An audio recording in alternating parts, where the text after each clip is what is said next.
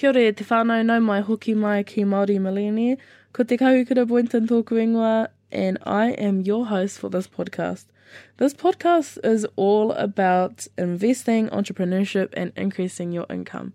So, if those are things that you're looking to do, then make sure to rate the podcast five stars before we get started. Just bless us with some good luck so that we can get on to some awesome content.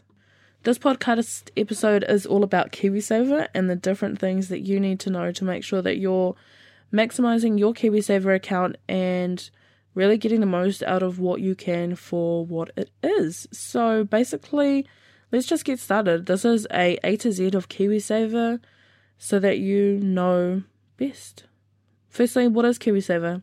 KiwiSaver is a voluntary retirement savings scheme to help you save for your future. So basically, it's like a big managed fund where you can put pūtea from your earnings, whether that's from your job or just from your bank account, into a KiwiSaver account so that you can grow your money for either retirement, for your first home, or for five or for financial hardship. So essentially, you can pick a rate from your um, salary three, four, six, eight, and ten percent, and that money automatically goes into your KiwiSaver account. Um, or you can voluntary voluntarily put your money in via your bank account. So, Inland Revenue is the central administrator of KiwiSaver. So, they provide a lot of information on KiwiSaver and the different things that you can do.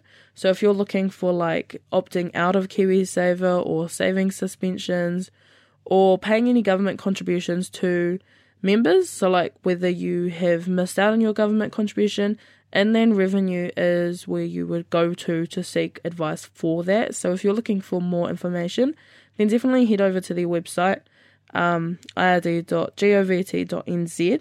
But everything else, I can basically answer for you. So, KiwiSaver is a really good tool if you're looking to just basically invest money. I started my KiwiSaver account when I first got my first job.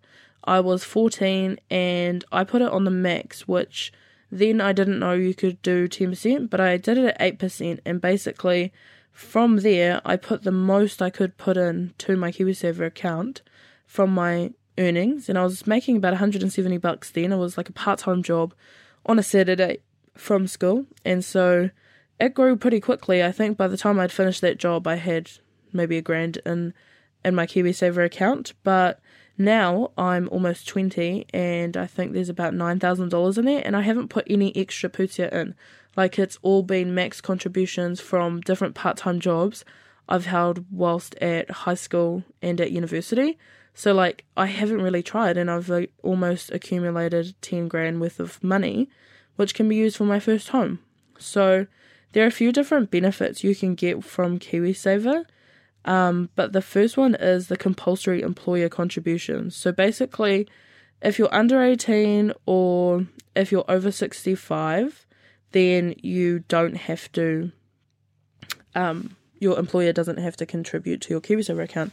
But if you are over 18, then they basically have to match the first 3% of your contribution into your KiwiSaver account. So if you're putting 3% from your wages into your KiwiSaver account, then your employer has to as well. So that basically means that if I am making $100 a week and I put 3%, so $3, my boss would have to put $3 in as well, meaning that I put $3 in, my account gets $6. So that sounds like a win to me. Um, I don't know about you, but definitely worth giving a go. The next really cool bit about KiwiSaver is the government contribution. So if you're contributing to your KiwiSaver account, the government will contribute up to $521 each year and basically all you need to do to get that money is deposit at least 1042 over the year. So if you're investing about $20 a week, that could be from your contributions as an employee, the government will add $521 in. So if you're putting 20 bucks in, let's say 3% of your wages a week are $20, okay? Then your boss is putting $20 in as well. So that's $40 a week. Okay, that's two grand over a year. then the government's going to put an extra $500 in. That's two and a half grand over a year, and you've only put $1,000 in. Like, this is free money. I don't know why everyone hasn't signed up for KiwiSaver. Um, but yeah, those are the really cool things about KiwiSaver. But the other really cool thing about KiwiSaver is that you can get help to buy your first home. So you have to leave the first thousand dollars in your KiwiSaver account, but anything on top of that you can remove to use as a deposit to buy your first house.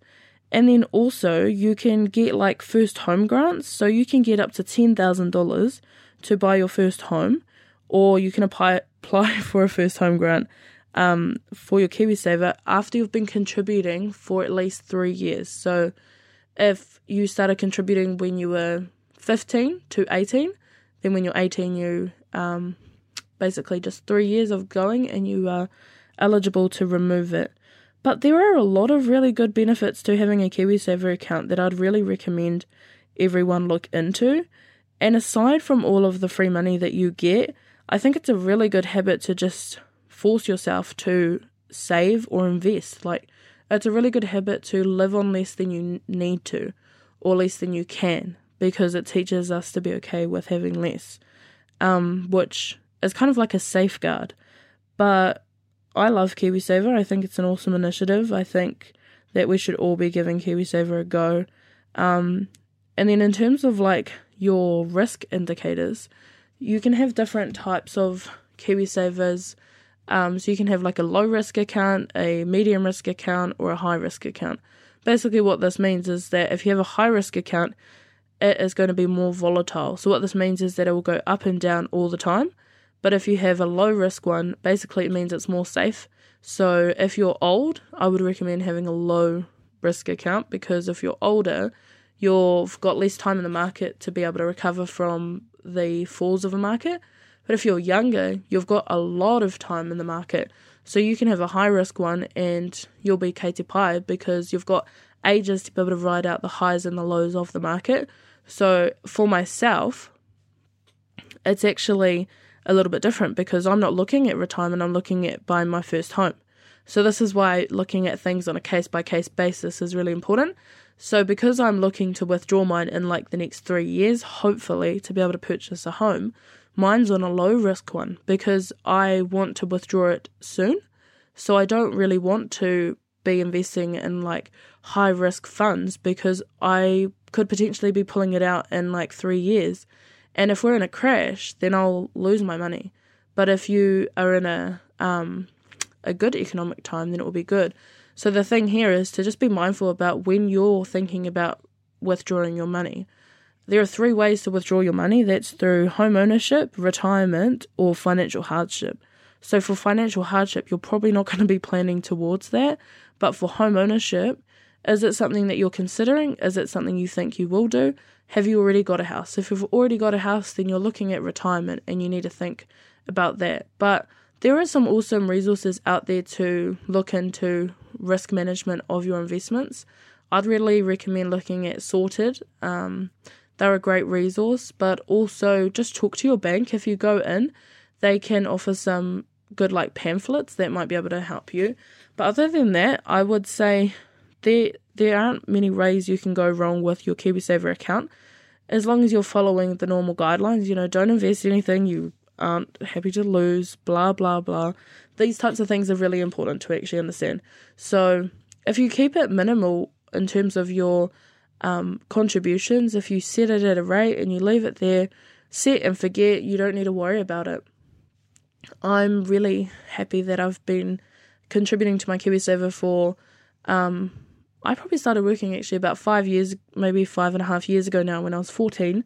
I worked at a restaurant and I put on the max contributions and I still have it on the max contributions now, working at a law firm. And I've always had it there, so I've never experienced the full paycheck. I've only ever gotten like 90% of my pay. And so it feels really cool because Instead of getting that other 10% of my pay, I have 10 grand there ready for my first home. So if you're looking for some motivation, then that might be it if you're a younger person listening to this podcast episode. Um, but yeah, I hope you guys learned a lot about KiwiSaver. If you're looking to learn more about personal finance, investing, and growing your income, then make sure to follow me on Instagram at Māori Millionaire with an underscore so that you can get daily content on this. If you're wanting more in depth content, then www.maorimillionaire.com. I have some ebooks available on there 101 How to Invest in Stocks and a personal finance one as well. So, e whānau, thank you so much for listening to this podcast episode. Hope you learned heaps. Send me a DM on Instagram if you guys have any questions. Nō reira, tēnei te mihi kia koutou katoa. Ngā mihi nui,